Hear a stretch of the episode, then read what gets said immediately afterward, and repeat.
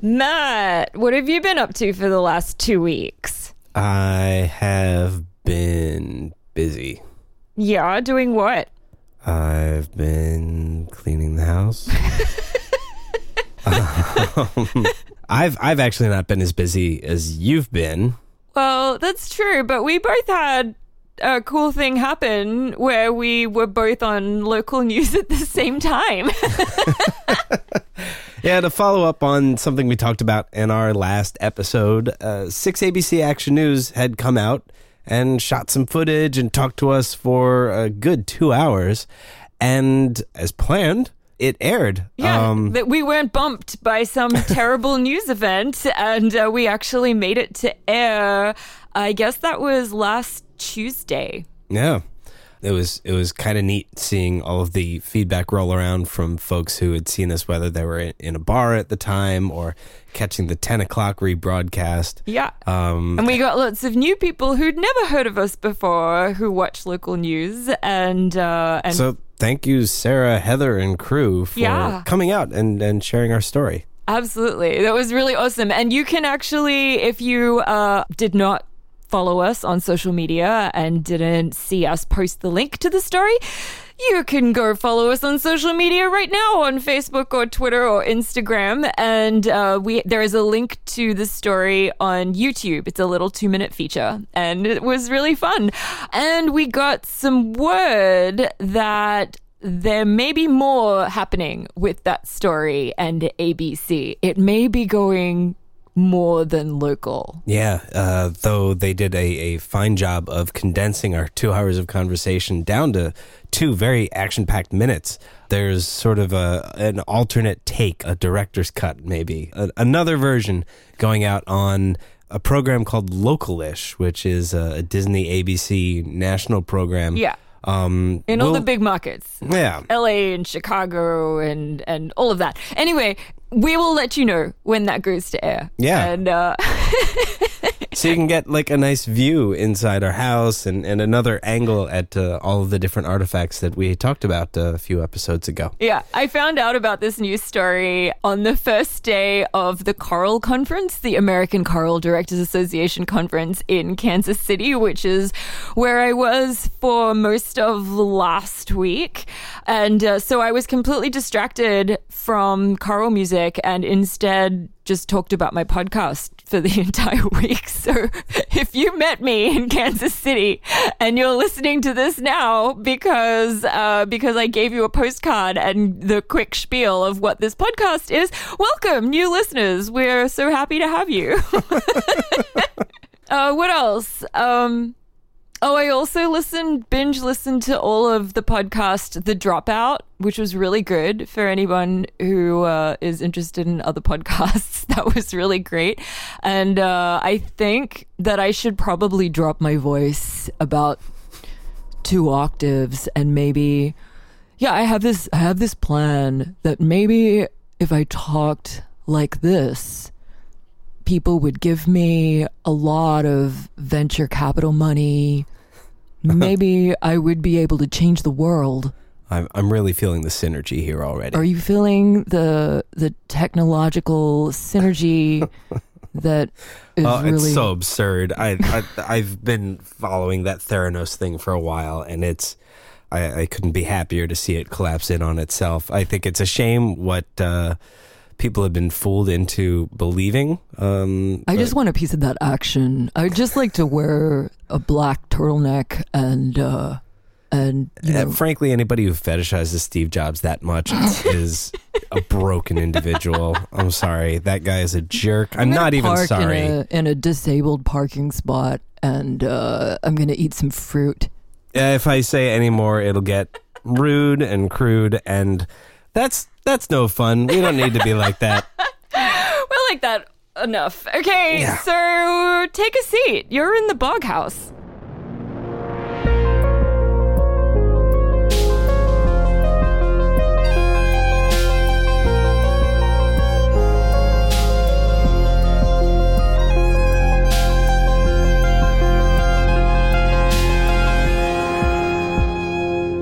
Where were we last time? Where did we leave off? We left off with Abraham Carpenter, the Cooper, the creator of possibly America's first advertising jingle, who died in Yes. 1768, maybe, but at least definitely he died before 1770. Yeah, Abraham Carpenter, uh, as you may remember, is the man responsible for building the house that we're recording in right now. Yeah, or at least the first version Yeah. of the house. Yeah. He died, and the house was seized by the Philadelphia sheriff because there were debts to be repaid, liens, as the lingo goes. And the property was sold at a sheriff's auction on March the 6th, 1770, to the highest bidder, who was one Daniel Williams. And this is the point at which I began cyber stalking a dude who's been dead for 200 years in the most intense way possible. Just a weird aside, we know someone called Daniel Williams. And so in my head, whenever I think of what he looks like, he looks like my friend Daniel Williams. Hi, Dan. If you're listening to this, one of these days, I'm going to hire you to play Daniel Williams in our theater. It'll be the opening uh, when when we serve Fish House Punch and, Yeah. and bring the ghost of Daniel Williams. Yeah, our Daniel Williams is the artistic director of Bravo Theatre Company in West Chester, Pennsylvania. And we went to school together at West Chester University. So I'm sure he'd be up for that. Anyway, as it turns out, I am really good at stalking people on the internet. Like, scary good at it. Luckily, I only use my powers for good, generally, and uh, I turned the full force of my stalkery powers onto Daniel Williams because he owned our property during the relevant time when the privies that we have in our foundation were in use. Sure, we found out a lot about what we had unearthed, being, you know, pottery made here in Philadelphia, stuff made in Staffordshire, England, but we still didn't really know who threw that in the garbage. And this seemed like a, a potential lead on that. Yeah, history and archaeology, for some people, they seem to be about stuff. But actually, the more interesting story is the people who owned that stuff and the lives that they led and what the stuff can tell us about the people who owned it. And also, actually, just from a purely capitalist perspective, artifacts are worth more money if they have a story behind them, if they have a provenance. Yeah, and uh, I mean, skipping ahead a little bit so we can move backwards again, part of why we're even talking about this right now is because we had done that research and found some really interesting parallels in the timeline of this gentleman compared to what we went through uh, with this same building in this same neighborhood. It's, Yeah. I feel like it's not even just people uh, and individuals, but um, seeing how he works in the community, uh, how he was involved with so many things, is why we're going to talk about him for a little bit here. And I- also because we have a lot of information thanks to the Quakers. Yeah, we have tons of information. So I'm going to post a link to this on our social media, but I have a document, a Word document that is 55 pages long that has a bunch of source material, like primary source material that I've typed up and uh, given references for. So if you want to check my work, you're welcome to take a look at this document, or if you're interested in reading the primary sources, uh, you, can got do that. chided, right? Somebody like came at you on your blog once. Right. It was like, there aren't enough footnotes. There aren't enough. I'm like, fuck you, dude. This is a blog entry. I'm not writing a fucking This isn't academic a paper. scholarly document, but, But Jesus uh, Christ. challenge accepted. Okay, yeah, fine. Fuck you. I can do this. I did go to grad school. Okay, great. Um, anyway, so let's start with Daniel Williams and the life story that we've been able to glean. Matt, you want to begin? Yeah, Daniel was born the son of Edward and Eleanor Williams back in 1717 on December 2nd in the Julian calendar. Oh, yeah. This is a weird thing that actually a lot of people don't know about. In 1752, we changed calendars, like the entire Western world changed calendars from the Julian calendar to the Gregorian calendar. And I'm not going to get into the details of why. Suffice to say that December 2nd in the Julian calendar corresponds to December the 13th in the Gregorian calendar, which is our modern calendar. So you have to add 11 days to any of the dates that we're talking about in the early part of Daniel Williams's life until about 1752. So we just went through daylight savings time, and it's like that, but times 11 days. and it never goes back. never goes back and it's really confusing and it's the reason why for instance people get like bach's birthday wrong all the time because it's the wrong date right. So he was born in December, at least in 1717. which interestingly makes him a year older than benjamin mifflin that we Hmm. talked about in the last episode so even though benjamin mifflin owned the property before daniel daniel is a year older than him well, or a few months older Benjamin Mifflin Cleary uh, got a little more privilege uh, out of the lottery here than. Williams. Just a little. just a little anyway Williams, I think Williams did pretty well for himself, Oh, but sure. we'll get into that. He was born out in Radnor, uh, in in what was called the Welsh Tract, outside of Philadelphia. Uh, Radnor is along what's known as the Main Line now. Uh, it's uh, the western suburbs of Philadelphia, which at the time would have been like freaking nowhere. It, yeah, well, it was like farms, but there were a lot of wealthy people out there and continue to be a lot of wealthy people There's a history of wealth. in that direction. If you ever watch the movie The Philadelphia Story, it's set on the main line. It's Yeah. not actually set in Philadelphia proper. So the Welsh tract mm-hmm. Is so named because remember when we were talking about William Penn and how he basically went around collecting a bunch of people that nobody wanted in Europe? Right. like he went to Germany and chatted up a bunch of Amish people and uh, then he and not Amish and people. not Amish people, but Germans, because Germans, Germans were like really looked down upon at the time. Yeah. In, in a lot of different ways. Yeah. Uh, it's been interesting seeing that. Uh, boy, that that's something for an episode three or four episodes from now. yeah. But, um, anyway, anyway, and uh, the Welsh too, I guess, probably faced a deal of discrimination It's in. hard to understand them. You couldn't spell any of their names. It was really frustrating. and the bunch of them were Quakers. There were a lot of Welsh Quakers.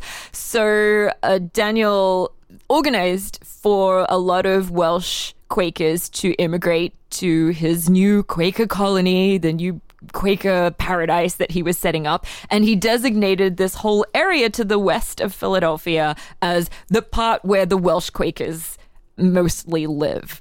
And to this day, along that stretch of the main line, there are a ton of Welsh names, like a whole lot of names that begin with two L's and uh, things that are difficult to pronounce, like Bala Cynwyd. the Welsh tract, the main line, you see the effect of this uh, even across the country. There are places that are named after mainline towns like Bryn Mawr uh, and Gladwyne, which were formerly Merion Square and Humphreysville.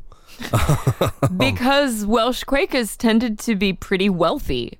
And uh, I think that these places were sort of posh. So Welsh names to certain people began to signify money. Yeah. um, Daniel grew up in the countryside with uh, at least three siblings. Uh, he's got uh, brothers William and James and a sister Sarah. Of course, because a Sarah. Rebecca and, and Hannah were He has a brother, William. So that means the, his brother's name is William, William Williams. Williams. Billy Dee Williams. His middle name's not D. Um, uh, but they grew up in a rural area called uh, Blockley at the time, which is closer to Philadelphia than Radnor. It's in an area now called Overbrook, which is kind of just outside of, or maybe right within the city Yeah, it's limits. basically West Philly, right? Like I know it's it's the last stop on uh, the main line as you get into the city on the train. But out there is presumably where he learned his first trades.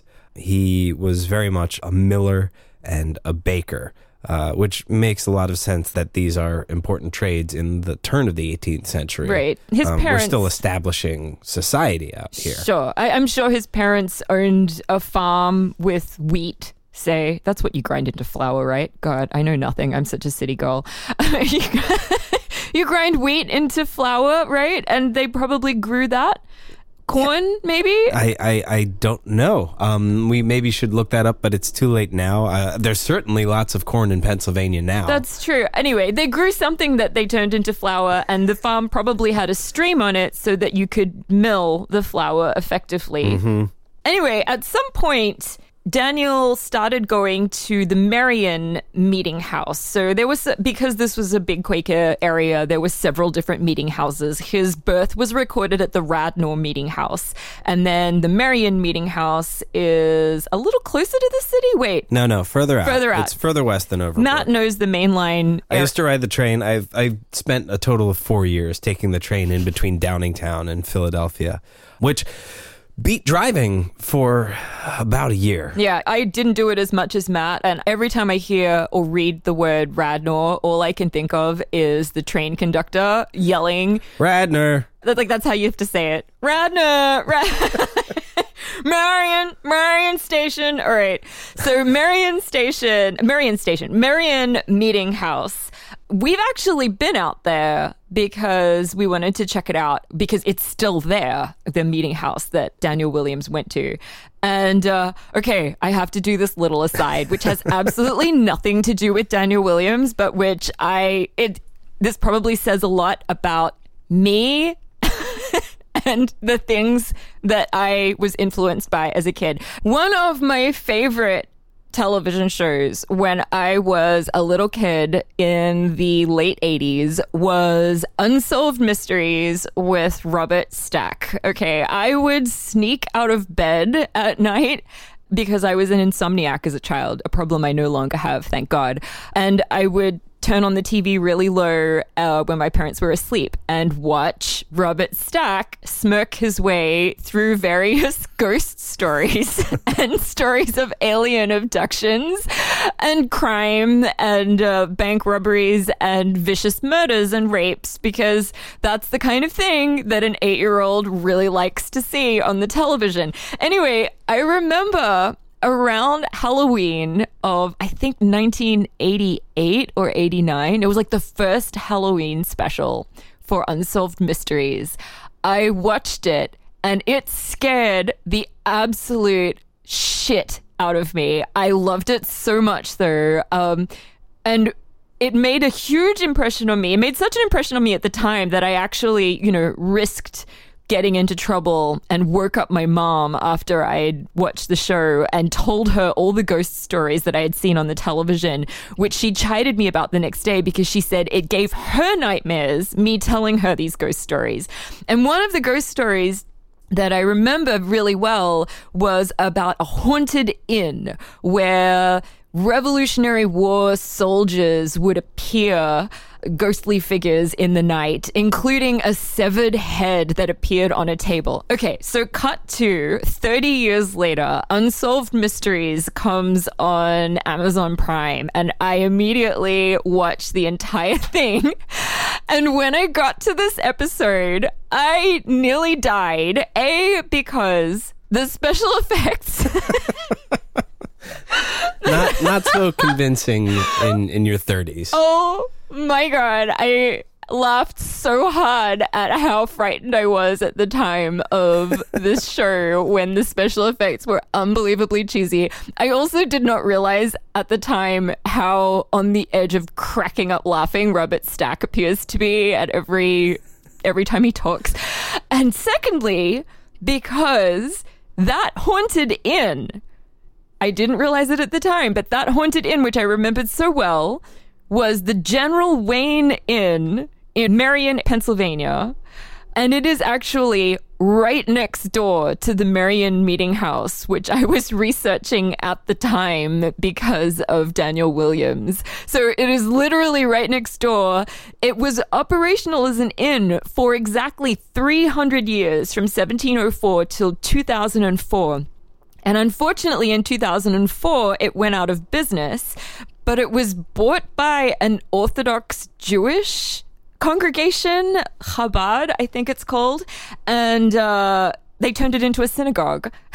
so which just which just I don't know, it just seems really strange to me because all I can think of when I think of this building is the severed head appearing in the kitchen and the the ghost of the dead Hessian soldier that was buried in the basement that came to haunt everybody and there were hundreds of ghost sightings in this building and now it's a synagogue. Well, and, and, you said it probably doesn't have anything to do with Daniel Williams, but it was built in 1704. Right. Like so he absolutely he went there. Went there. He totally went to um, this inn. George I, Washington and Ben Franklin were guests at this inn. I like mean, this was this was an important spot. 100% these people were at this inn and when I was 8 years old in Brisbane fucking Australia I knew about this inn. It made a massive impression on me. And now look where I am. It's so weird. Life okay. is strange. Life is so weird. Okay. Um so where were we? Well he was going to the Merion monthly meeting mm-hmm. um, because he was looking to move into Philadelphia. Right. And in Quaker meeting I guess, tradition, rules. If you are moving house and you want to leave one congregation and join up with the congregation closest to the house where you're moving, you ask your current congregation for a reference letter to take to the new congregation and say, look, I am a Quaker in good standing and I am not a crazy con artist and I'll be a fine addition to your meetings. So the record of him asking the Merion monthly meeting for this reference is recorded in 1744, when Daniel Williams was 26 years old, he is going to move to the Big Smoke. We don't use that phrase over here. really? You don't say the Big Smoke in America? I Googled it, and like most of the references are Australian. Oh. Well, there you go. Now you've learned a new term, Americans. The Big Smoke is a big city because you burn things in cities. I mean, I, I could be wrong, but I'd never heard of that. I, I really uh, Googled it just now. Um, but We've been married for 15 years and we're still learning things about each other. It's it's, it's great. That's nice. Okay. so the Merion Gathering did a little investigation on their member Daniel Williams and they certified that after inquiry made, we do not find but that he is of an orderly life and conversation, so he's not a weirdo. right. In unity with us, he's he's you know he's down with the clown, uh, and clear marriage, uh, clear of marriage engagement as far as we know. Right. So we think that he hasn't had any like marriages. Pretty secret, sure he's single. Secret marriages. Yeah. Uh, but you know, don't hold us to that. he could have gotten married when we weren't looking. Yeah. It's possible. Anyway, as it turns out, Daniel moves to Center City, Philadelphia, or what would become Center City, Philadelphia. And very quickly he meets a lady friend. I guess it's it's probably much harder to find a wife when you live on a farm yeah. where everyone's your cousin. Yeah. So, so he moved to Philly and uh, and he met one Jane Oldman, the daughter of Thomas Oldman. I can't find her birth date. But I assume that she was a, a little She's younger totally than younger. him. Yeah, I assume so. This was kind of the practice at the time. And also, as you'll see, um, she had many years of fertility ahead of her. So after 14 months, he and Jane are getting on so well that they apply to the Arch Street monthly meeting for permission to marry. I should note we went to the Arch Street Meeting House. Uh-huh. Uh, I think the first time we were there was for a theremin show. Yes, that's correct. a theremin concert with the Divine Hand Ensemble. Yeah. and there was a cockroach that crawled onto the stage, and one of the violinists stomped it with her foot while she was playing. It was the most punk rock thing I've ever seen in my life. Uh, if only the Quakers could imagine what the future was like. but yeah, these buildings are all still around, which mm-hmm. is uh, fantastic. Mm-hmm. So, an interesting thing about Quaker weddings is uh, it's very business-like.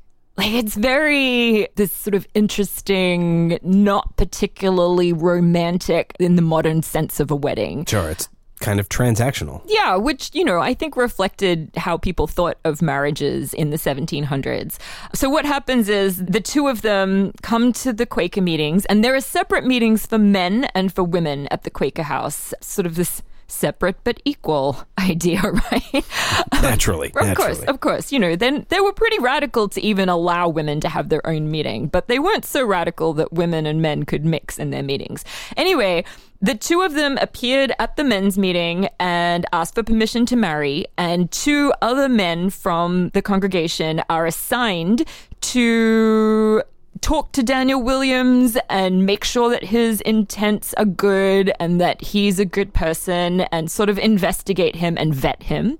And then they do the same thing at the women's meeting, and two women are assigned to do the same thing to Jane Oldman. And then they all go away. And at the next month's meeting, they report back. They check in to see that the couple is still interested in marrying each other. And the two groups of two people you know, give their report to say that everything is cool and they haven't seen anything weird. And, you know, it seems like this marriage is being entered into honestly and happily. A happily. lot of bureaucracy. It is. I mean, it's kind of good, I guess.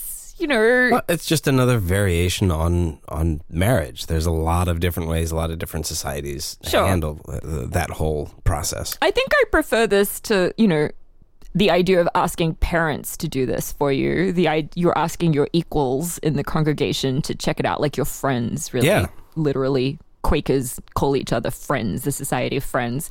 Then the month after that, they actually have their marriage. This is in January 1746, January 27th in the Julian calendar. Uh, if it were in the Gregorian calendar, January 27th is actually Mozart's birthday, as I recall. But Mozart wasn't born till 1756, and also we're in the Julian calendar. So this is exactly 10 years and 11 days before Wolfgang Amadeus Mozart was born. Sorry, Probably. I have to. Mozart head here. I have to mention these dumb facts. Okay. It was a Quaker ceremony attended by 62 friends. I actually don't know how that compares to other Quaker weddings, but it seems like a lot of guests. And they're all listed because the next day there was the regular January monthly meeting, and uh, the details of the wedding were presented. And it was recorded in the meeting minutes that the wedding was, quote, accomplished orderly. No problems. Orderly seems to be, you know, a primary concern of Quakers. Yeah. I, and I think in a religion that arose out of a time of political chaos, order is probably, You can understand the want for order. yeah, for sure. Over the next decade or so, Daniel gets pretty busy.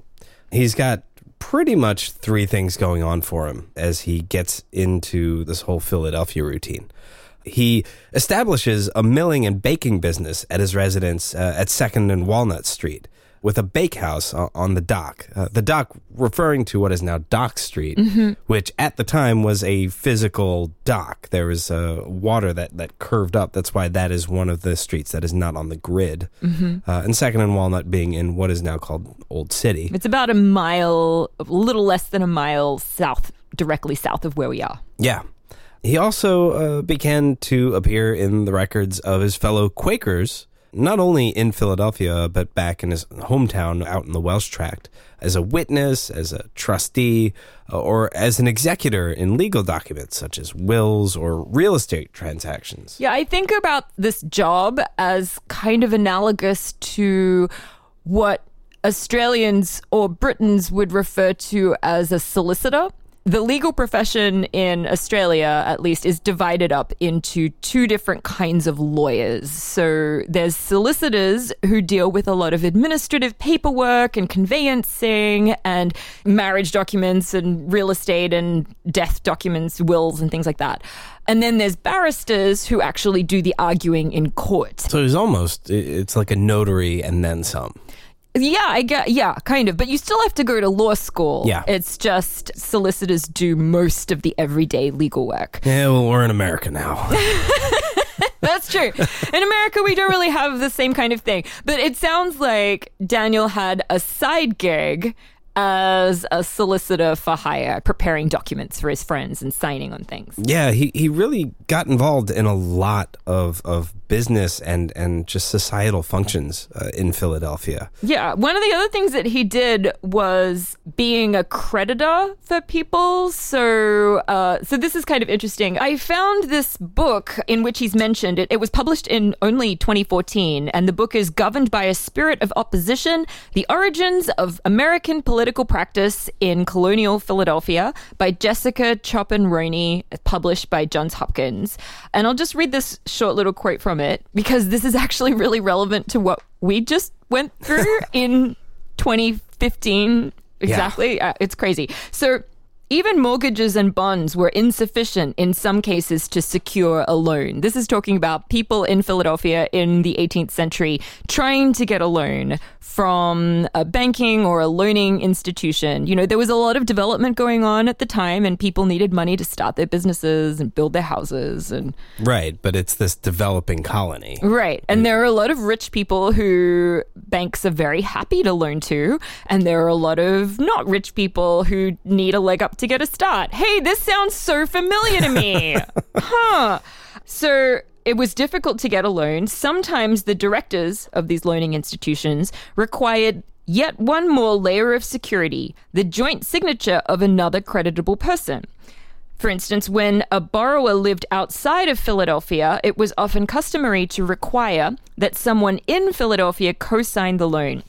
The hospital managers, the Pennsylvania Hospital, started by Benjamin Franklin and now a part of the University of Pennsylvania Hospital, they actually lent money to people because the hospital had a lot of money and uh, was able to be a lending organization as well. The hospital managers only agreed to loan money to one John Burgess of Bucks County, quote, if he procures Daniel Williams or some other person of credit in this city to engage for the punctual payment of the interest annually.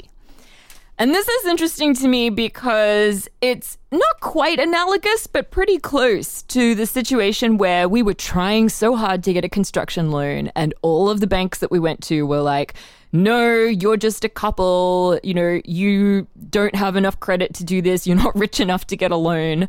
And it wasn't until we paid a mortgage broker who knew people at the banks mm-hmm. and knew how to get a loan to apply for loans with us and for us that we were able to get our construction loan. I assume that when Daniel Williams co signed on a loan, he would have taken a fee and earned some money. Uh, I think we could definitely say that given how well he ended up doing right. over the years. Sure. So that was like the second thing that he was doing was getting involved in all of this kind of money, legal, solicitor stuff. Yeah. And what what was the third thing that he was interested in, Matt? I did say there were three things, yeah. didn't I? Didn't I? Um, the third thing uh, he was getting up to was lots and lots and lots and lots of Jane. His wife? Yes. Jane, his wife. Yeah.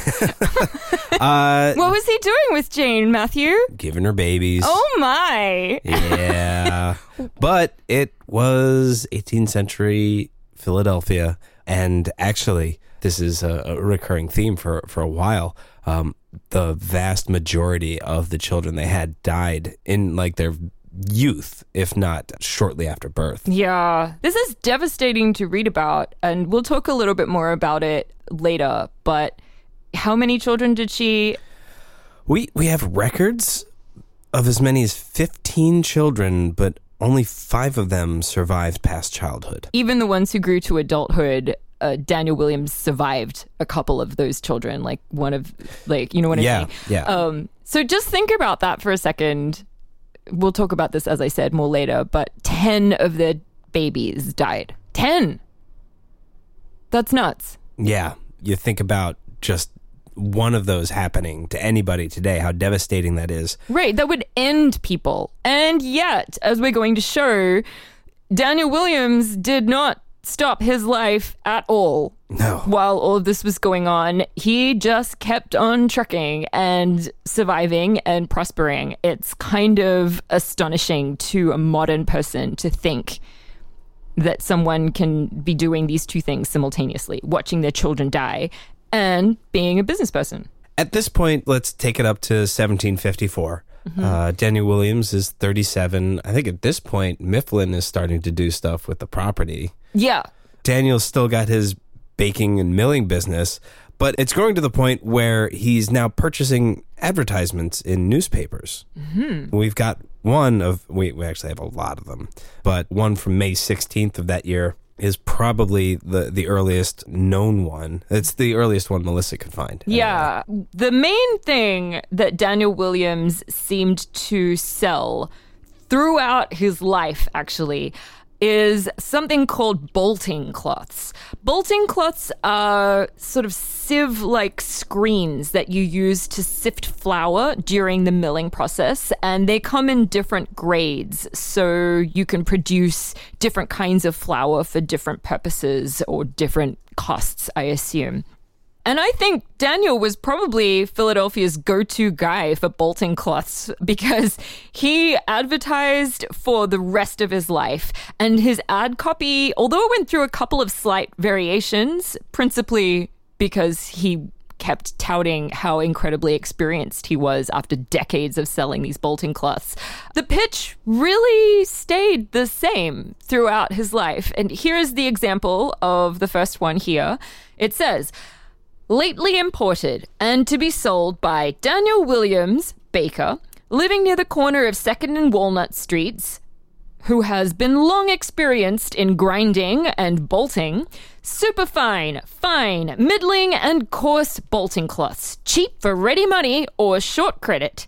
NB. Millers or others who are not well acquainted with bolting may depend on being supplied with cloths and instructions, if required, suitable for every part of the bolting business. So, this was kind of Daniel's main retail deal at this point in his life. And as I mentioned, for the next 35 years, every ad that he places that pertains to his retail business continues to mention it might even just be an asterisk at the bottom but it will sort of say also we sell bolting cloths and we'll tell you how to use them if you need been doing that for a while uh, know how it works Uh, I, I actually have to, to sidestep a little bit. Um, this was nagging me, uh, and, and I have to bring it up. Uh, we talked about them going to the Arch Street uh, Quaker meeting house uh-huh. and how we had been there. Yeah. Uh, and while we were talking, I remembered actually drawings of what was called the old Quaker meeting house, the old Friends meeting house. So I was maybe Googling while you were talking. Uh-huh. Uh, and actually, where these folks met up to get married is no longer there. It was actually Front and Arch Streets, um, right about where Arch Enemy Arts is. Oh, no kidding. Yeah. The art, that's the art gallery that we mentioned that is curated by the daughter of our foreman in our construction process. That's so cool. Yeah, yeah. They got married there. We have to have an event there at some point, you know, Yeah. when we're ready. do some goth Quaker art. Goth, oh my god, have a goth wedding themed like the Daniel Williams and Jane Oldman wedding. Oh, so cool. I wish we were getting married again. Um, anyway, do you want to keep going from there? Yeah, yeah. I uh, I was just uh, totally just had to get that out while it was still there. Um, during this period, Daniel was doing very well. Obviously, we talked about him advertising for the rest of his life. Uh, that was a bit of a spoiler. In 1759, he's 41 years old now. He moves his family and his business to a house on Chestnut Street, really close to Front Street. Um, he stops referring to himself as a baker and calls himself a merchant or a gentleman uh, and focuses really more on uh, the more lucrative and less labor intensive fields of commerce, credit, local politics, and really plying his trades in social capital. By 1760, he's elected to the Philadelphia County Commissioner position that he holds for a little while. He's already a longstanding member of the Schuylkill Fishing Company of Pennsylvania. Okay, what's that? It's actually the oldest gentlemen's club, not like that. No, not that kind of gentleman's club. Like a social club for gentlemen. Yes. Like a In the world. in the world, the longest continue, the oldest continually operating society, uh, social society. Yeah, there was there was one in London that uh, older. predates it, but they stopped and started, so that doesn't count. Right. So the Schuylkill Fishing Company is the one that wins. Okay, I'm a little bit obsessed with the Schuylkill Fishing Company. And this might it's kind of weird. it's super weird, and it almost certainly I'm obsessed with it because when I was a teenager, I was super obsessed with the Freemasons. Like, really kind of creepily obsessed with the Freemasons.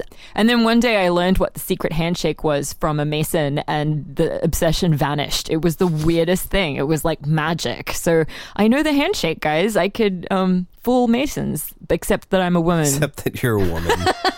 I don't think you fool them that well. That's true. Uh, anyway, the Schuylkill Fishing Company sounds like a fishing business or something. But it's not. It's fish themed Freemasonry. Honest to God. That's what it is. It's like Freemasonry meets like a Bass Pro shop or something. Well, basically, they there was this clubhouse that they had up on the Schuylkill River. Yeah, like in in what's now Fairmount Park, uh, which was not a park at the time. It was like deep woods. Yes. Basically, everybody got there. They hung out there and they fished for uh, rockfish and uh, perch. But I think most importantly, they drank fish house punch. Right. Well, first of all, it just, I think it probably just started as gentlemen from the city, like rich gentlemen from the city who go out to fish. And then because secret societies, like exclusive societies of men, were super in vogue in the 1700s. I mean, the Freemasons were like a massive thing. And I think a lot of these guys were also Freemasons. And so they had their clubhouse and they just layered on these weird rituals that Oh, went along also, with it. this might be one of the earliest examples of just nonsensical stories about magical Indians. Oh God, yeah. There's this story about the founding of the, the Schuylkill Fishing Club being around, meeting with some Lenni Lenape Chiefs. chiefs. Right. They won't say which ones, but They said like the ones that that knew William Penn. Yeah. Um, who who met up and said, you know what, you guys, you guys are great. Um, we love hanging out with you. You can fish and hunt here literally forever. in perpetuity, we give you license. Just the Schuylkill Fishing Company. We give you license to fish and hunt in all of this area along the Schuylkill forever. And uh, and that's sort of written into the uh, Schuylkill Fishing Company history as you know the beginning of the company. I, I've always wondered why people come up with these weird sort of uh, oh no I've I've got native blood like it's it uh, I mean, it's that you know that it makes them feel a little less guilty and a little more legitimate, right? It, I, I don't think it, it I think you're looking even deeper than most people think at least from the folks that I spoke to the, the, the folks that I grew up with in, in central PA Mm-hmm. there's a whole interesting conversation there but Yeah. uh, yeah the, the Schuylkill Fishing Company Fishing totally Company. totally because of some some Indian chiefs who were like hey thanks uh, you guys are awesome you can fish here forever right, right. we promise Right. And uh well, well, let's backtrack to what you mentioned earlier. You like um jumped the gun because you were so excited about Fish House Punch. Okay. so the official drink of the Schuylkill Fishing Company was this thing called Fish House Punch, uh, which they drank in the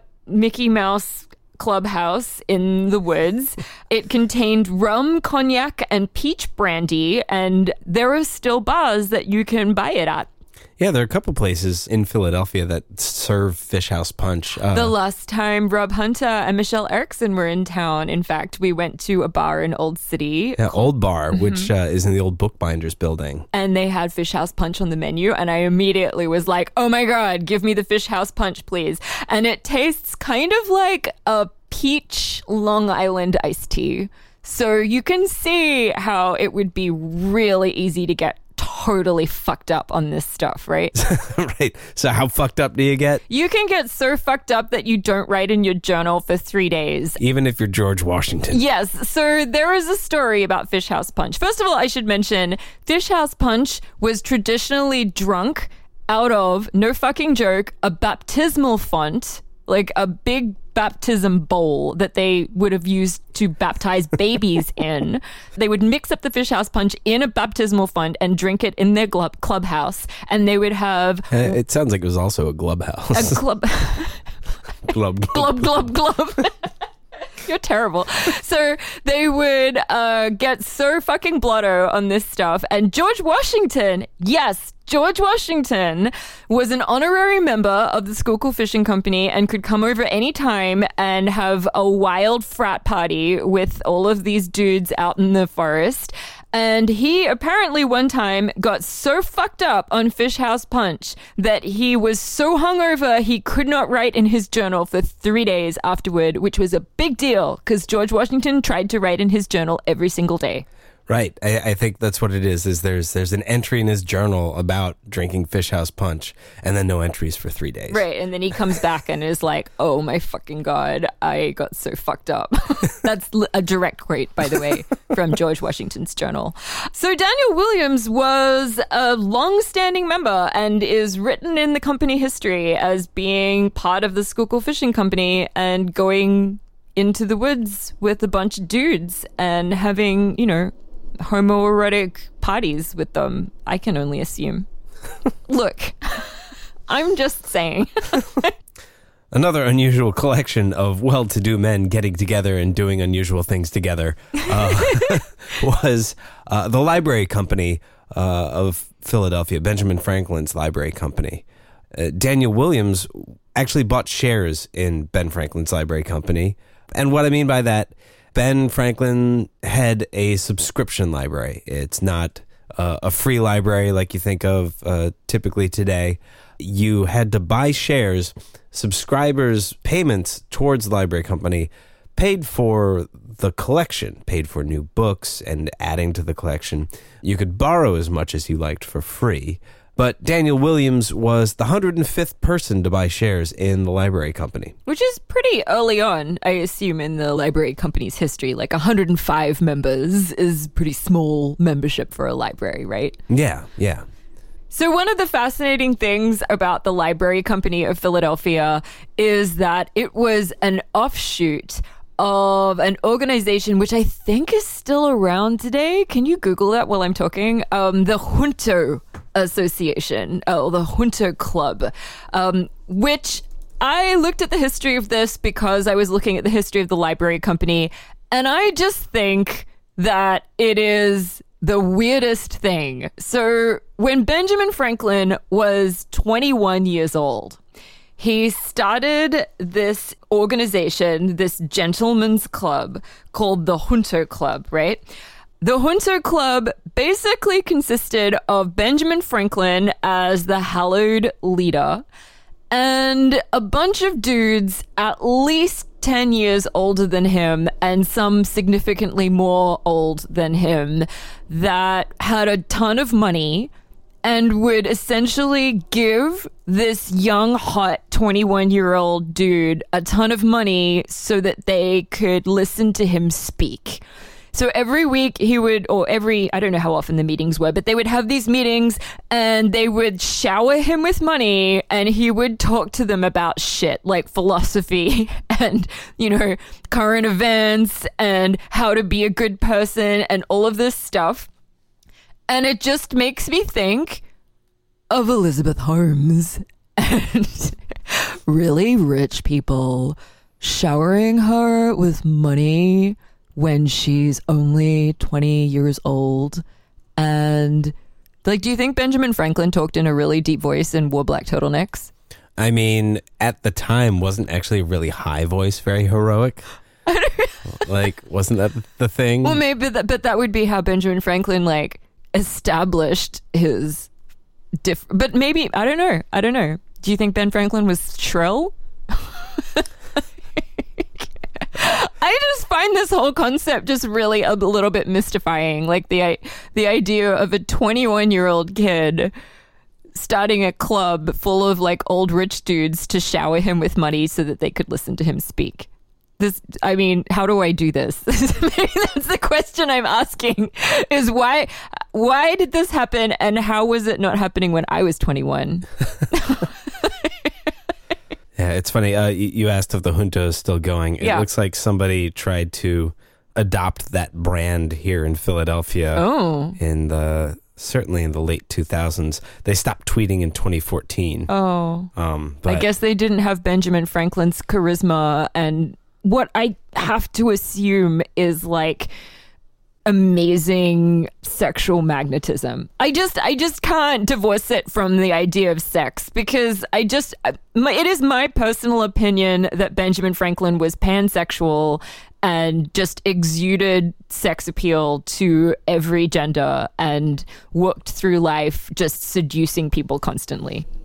Right. I don't think that was one thing we didn't actually touch on when we got into Benjamin Mifflin. Um, Yeah, because it's such a sidebar. We're in like sidebar city right now, which is which is fine. These are people who knew the people that we're talking about right now. Right. But uh, one of Benjamin Franklin's unusual friends from uh, Europe was uh, Baron von Baron von Steuben? Steuben. Right. There's a drunk history about this, actually, I think starring David Cross as von Steuben, which is fucking hilarious. Von Steuben was this gay guy in Europe who was rumored to have had an affair with like Frederick the Great or something in Prussia. He got kicked out of Prussia for being gay and went to Paris while Benjamin Franklin was in Paris. And then was being threatened with being kicked out of Paris for being too gay. Too gay for Paris. Yeah. And Benjamin Franklin recognized that von Steuben was, uh, you know, A man of many talents. Yeah, let's say that. And uh, he was sort of uh, about to go into the Revolutionary War and knew that this was all happening. So Ben Franklin essentially extended an invitation to Baron von Steuben to come to America and help Americans fight the British. Didn't bother offering him any money. and just sort of said, you know what, just get on a boat and come over. Can I have some money? No, No. But what you can have is, uh, you know, a, a place to live in a land where we don't judge quite so harshly. and some real cute aides de camp. Which is totally what happened. And uh, von Steuben came to Philadelphia and actually stayed in a house that was owned, I think, by by one of the Mifflins. I'm not sure if it was our Benjamin or if it was Thomas, but it was like he stayed on a house near the corner of Front and Market Streets that was owned by one of the Mifflin family. And then he went out to Valley Forge and fucking invented the American military. oh, yeah. And like from scratch, starting at don't shit where you eat. Yeah, like Valley Forge, the camp at Valley Forge was in such a state because none of the people who were fighting the British knew how to be in a military. We didn't have that kind of expertise. They just didn't know how to do anything. And von Steuben set out some rules which are so super obvious to I think anyone thinking logically, but apparently we're not obvious to people who grew up with a lot of lead in their food in the 1700s. So he said, when you're digging latrines, when you're digging toilets, don't put them next to the kitchen tent. And also don't put them uphill of the kitchen tent, right? And because apparently soldiers, no joke here, soldiers were just squatting and shitting right outside the tents where they were sleeping. Like, what the fuck? his his drills and his orders and, and, and just his teachings were used by the United States Army right through the Mexican American War of 1846. Like this, what was he? The sodomite general. Yeah, like the, the sodomite soldier. I think Sodomite someone called him that. He wore furs and he had a little lapdog and uh, Two huge pistols. He had huge pistols. People were constantly impressed by the sizes of his pistols, which he wore in holsters on his hip. And he had several aides de camp, which I guess is meant to be like uh, just a younger soldier who does all your bidding and, you know, odd jobs and chores, but totally were like his, you know, equivalent of a spouse. Like just in every sense, a hundred percent. Yeah, and um, I know it's a, a little bit of a sidebar and we'll wrap it up soon, but it, it's an interesting thing because, yeah, he, he got to know Ben Franklin. Yeah, and then the next thing you know, he's hopping on a boat with no promise of payment and coming to America, and I just assume that Benjamin Franklin fucking seduced him. Like, I just, Yeah. you know, Charismatic guy. Uh, he's a guy who at 21 had like fucking dozens of old men showering him with money.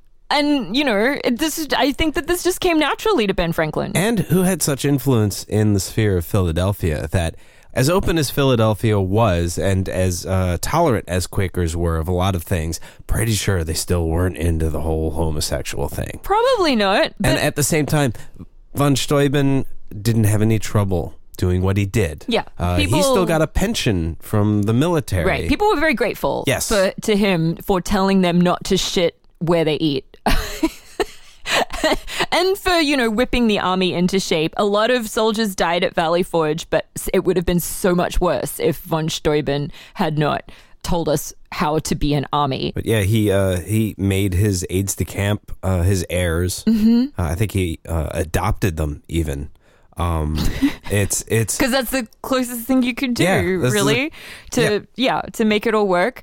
But Ben Franklin was like walking around naked and s- when he was elderly and still like cheating on his wife with women and stuff. There's a drunk history about that too. It's kind of amazing. But, you know, I'm just saying this dude must have fucking exuded sex from every pore. It just this is my assumption. And you know what else is sexy? What? Librarians. Oh yeah, that's right. We were talking about the library we company. We were talking about the library company. let's let's remove Yes. ourselves from Tangent City for a second. yes, wind it back. So the library company, you said Daniel Williams uh, bought shares. He was the 105th shareholder. Mm-hmm. But he was a little bit more than just a shareholder, right? Because um, I mean, I think that he joined the library company not just because he loved to read books. He joined the library company because he wanted to meet important people and become an important person himself. Because 14 years later, after he first buys these shares in 1766, for a term of three years, he served as Benjamin Franklin's library company treasurer, which is, you know, an important position. You have the president and you have the secretary and you have the treasurer. You know, these are like. And this speaks to the the continued financial success Yeah. of of Daniel Williams. Yeah. That he's able to take these powerful roles, uh, handling the money of important institutions in Philadelphia. And the coolest thing about this is that because Daniel Williams was the treasurer of the library company, there are available meeting minutes of the library company where we have written proof that Daniel Williams and Benjamin Franklin were essentially buddies, hanging out in rooms together and working on the library company organization together. Benjamin Franklin was, what, 11 years older than Daniel Williams? So older, but not a whole lot older, but they were in the room because it'll say at the beginning of the meeting minutes who is present in the room. And right there for three years, they were hanging out. Yeah, it's funny. This is uh, sort of a theme throughout uh, everything that we've been reading here.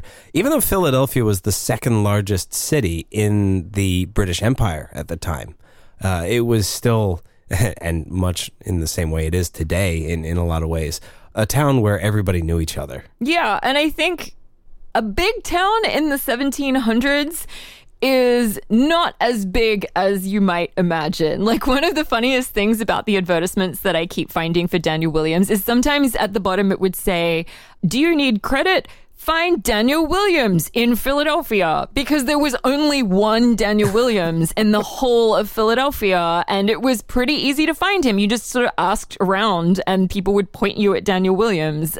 If you're doing this cyber stalking today, you know, I know someone named Daniel Williams. There are probably dozens and dozens of Daniel Williams that I would find living right now. Yeah. At the time, though, there were only 40,000 people living in Philadelphia. Right. Smaller than Harrisburg. I say only, uh, but that was almost double what was in New York City, the second largest city at the time. Dang, Philly on top. And Boston only had 15,000. Practically a village. I'm not competitive, not at all. the next story about Daniel Williams is possibly my favorite story about Daniel Williams. Uh, it is amazing and mysterious, and the mystery is not 100% solved. So this is still a little itch that I need to scratch. Uh, it would be amazing if this podcast went to the right people Oh my God. and and they were able to track this down. this is like actually the whole reason I'm doing this podcast is that I really hope some museum professional, Weird little thing. some museum professional listens to this and is like, "Oh shit, I know exactly what she's talking about." Okay, so here it is. This is the story of the Pegs Run sword. In 1764, So three years after our building's built, Yes, three years after Abraham Carpenter has built our building, Daniel Williams hasn't bought the building at the sheriff's sale yet, but he's the city commissioner. As we mentioned, he was elected to this Philadelphia city commissioner position.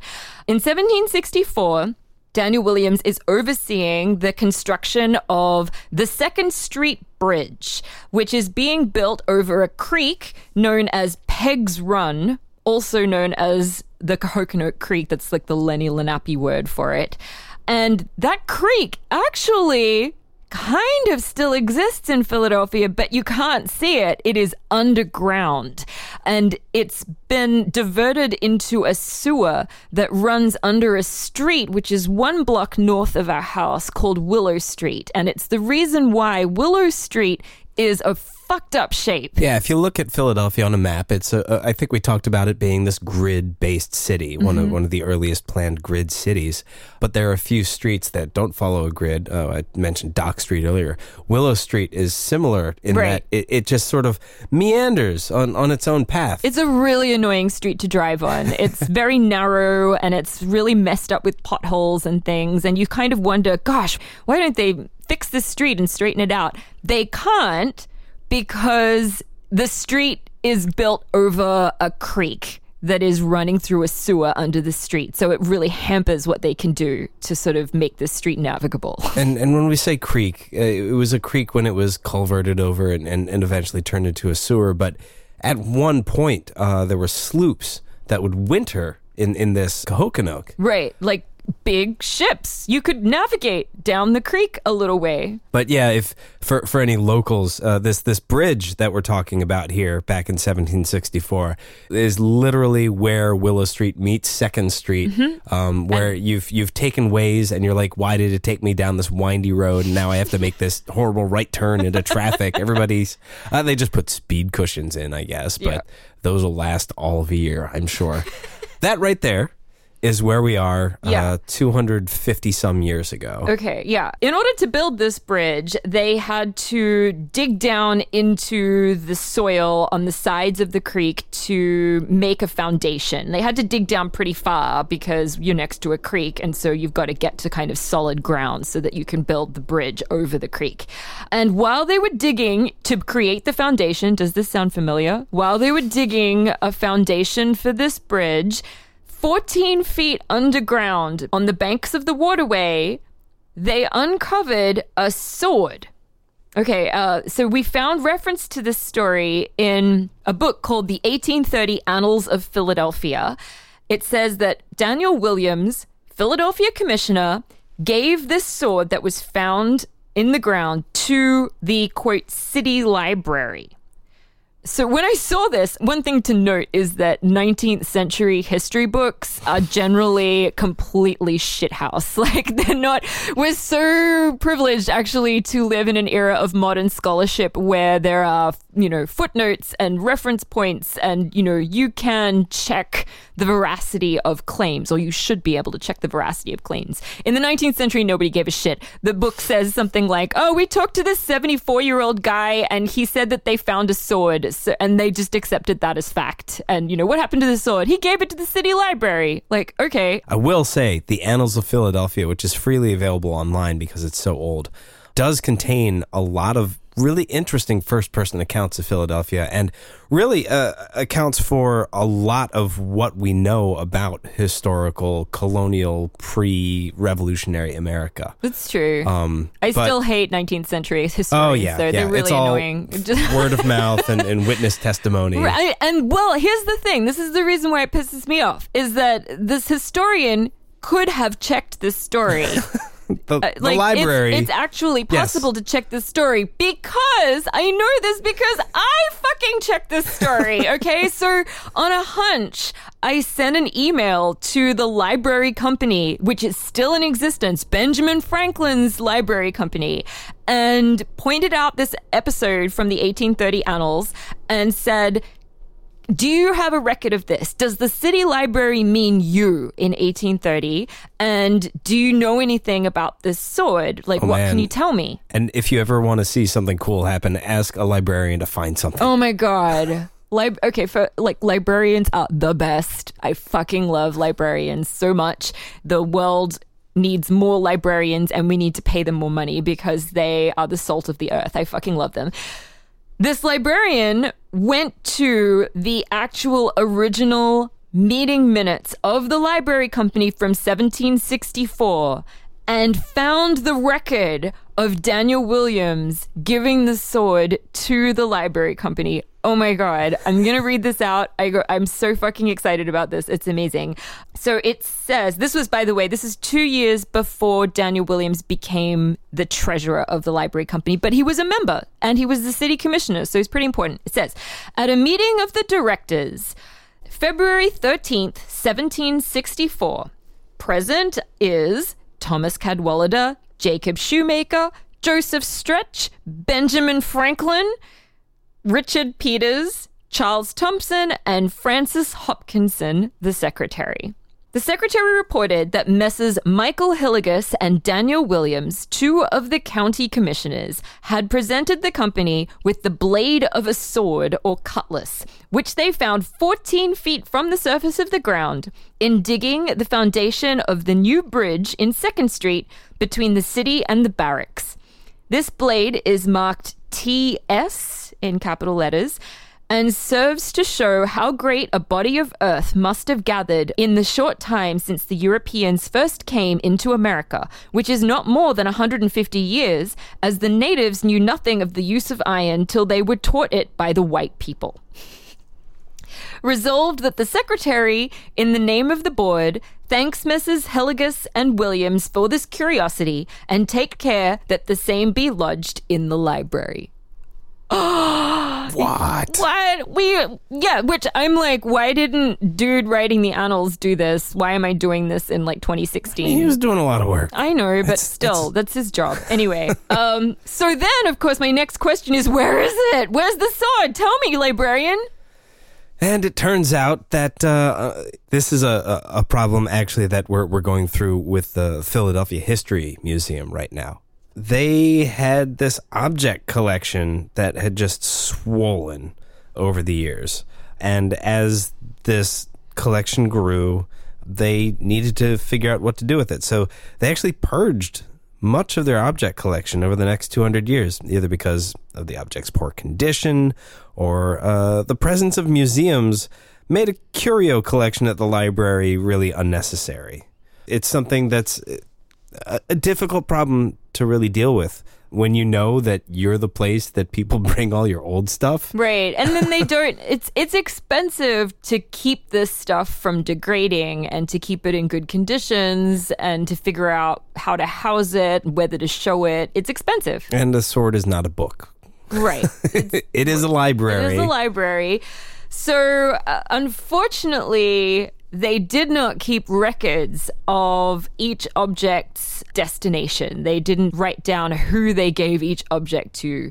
And uh, they have no record of what happened to this sword, which is so heartbreaking.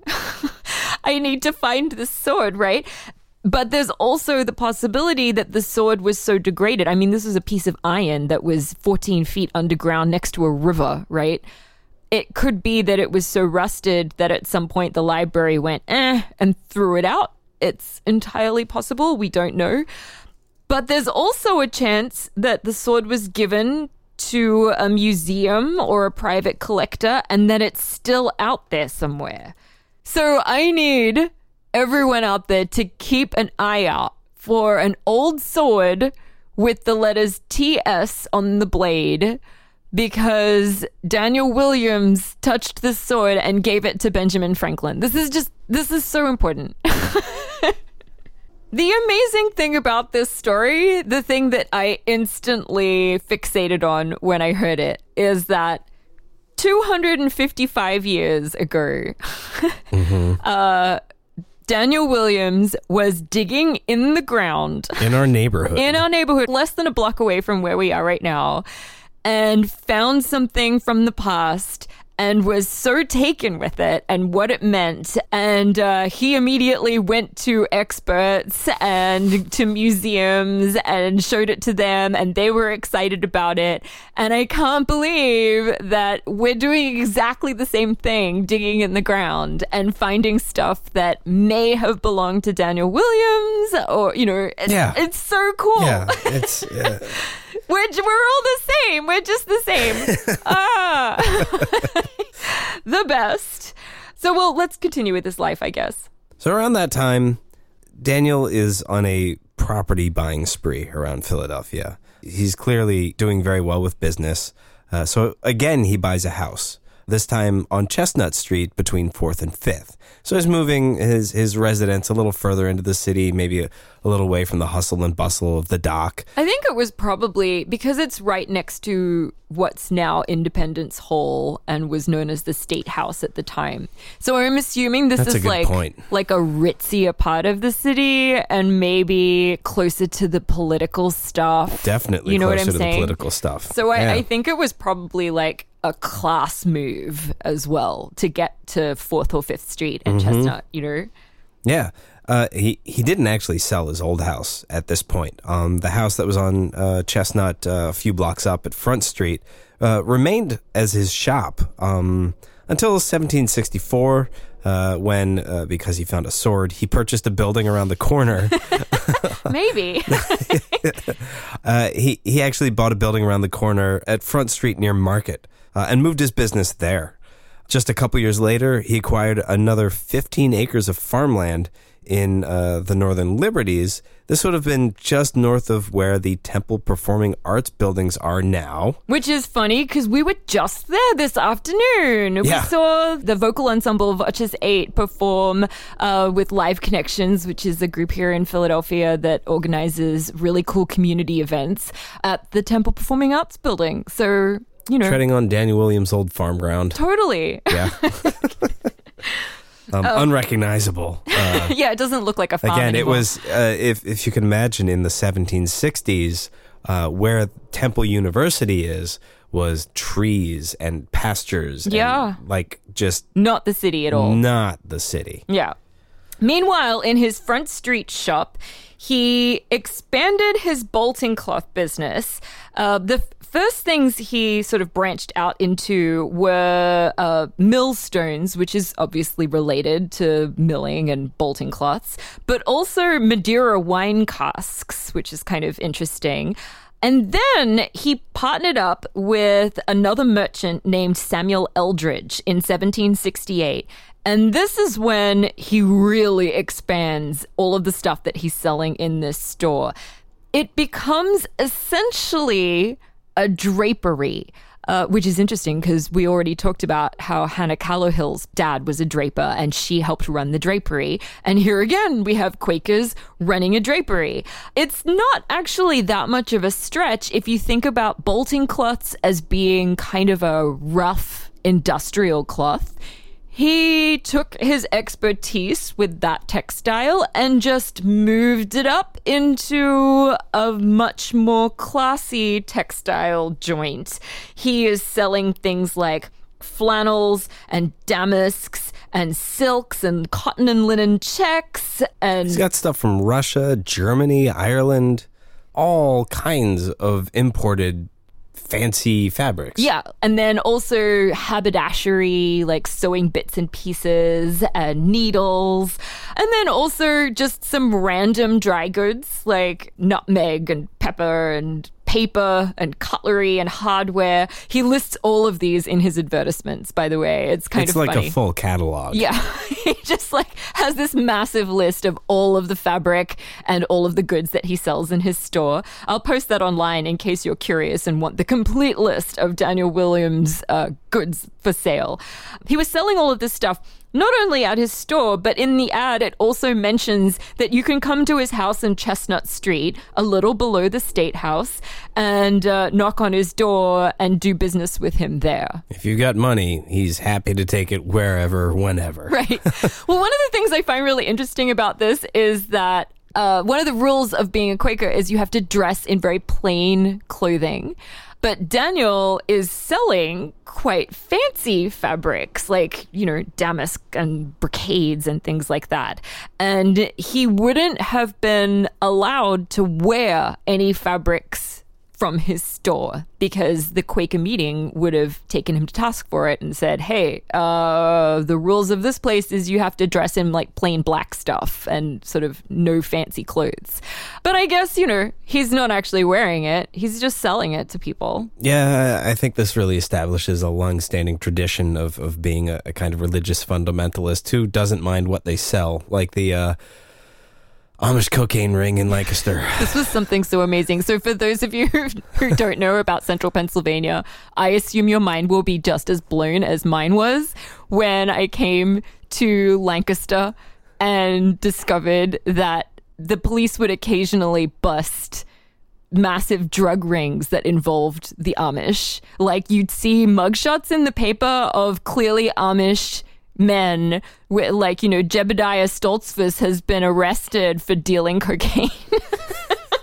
and there were also like barns you could go to at least in like the 90s um, where you could buy electronics on the cheap. Right, which Like, they wouldn't use. They they weren't using them, they were just trading in them. Right. Uh, and uh, yeah, it's um, you know, I guess that's always been a thing. Yeah. So we're coming up to the part of Daniel Williams' story right before he buys our property. There's a little bit of a preamble to it because I found a document from 1769 which shows that Daniel Williams was a member of a grand inquest in the mayor's court which I think is kind of equivalent to a modern day grand jury. So he's sworn in, and along with a bunch of other people, his name is listed. It seems like all the people who are listed on this grand jury were kind of important property owning rich dudes in Philadelphia. Like I don't think I don't think they had broke people on these court dockets. Just a hunch. they all had names that I've seen on in other places. Things weren't that revolutionary. The the interesting connection here is that he was sworn in by one High Sheriff Joseph Redman, uh, who he might have also known as a fellow member of the library company, and just a general fellow important gentleman about town. And for me, this changed how I thought about the naming of Lake Redman in, in York. I always thought it was something much more simple and stupid than that. um, uh, so the significance here is because in December of 1769, Sheriff Redman was the official who seized a property at 21 Callowhill Street to pay the debts of the previous owner. Now, 21 Callowhill would, in, in years coming up, be renumbered to 103 Callowhill. The previous owner of this property, Abraham Carpenter, had debts that he had to pay off and couldn't because he was dead. The sheriff advertised the public sale of 103 Callowhill Street in an advertisement that Melissa had found in her previous investigation. Uh, and in 1770, uh, in March of 1770, sold it to the highest bidder, one Daniel Williams we don't really know for sure that he bought this property because he was buds with Joe Redman, but uh, I, I think mean, They knew each other. They knew each other. They were like there was there's so many points of intersection here. Like if he didn't know him from the library company, he surely would have known him because he was sworn in on this jury by him and Daniel Williams was selling casks now, and Abraham Carpenter was a cooper. uh, everybody Like, knew everybody, right? yeah. It's just like this kind of Philadelphia was a really small world back then and if you were rich and a white quake dude you knew all the other rich white quake dudes. Like it's just Yeah. just just take it for granted that they're all friends. So at this point, Daniel Williams uh, begins to enter our life, uh, So so to speak. so to speak. Um, things we- are set in motion Yeah. anyway. So one caveat here is that we don't know a hundred percent how Daniel Williams used this property. He didn't live here because he had this beautiful house on Chestnut Street between 4th and 5th that he lived in with his wife and surviving children. Right. He had a shop on Front and Chestnut. Right. And this wouldn't have been a great place for retail shop anyway. Like the shops that were this way tended to be manufactories, like you mentioned in the previous episode. And uh, we don't, I could not find for love or money any advertisements that Daniel Williams placed saying, you know, this building for rent or, you know, what this building was for. There are a few different options, right?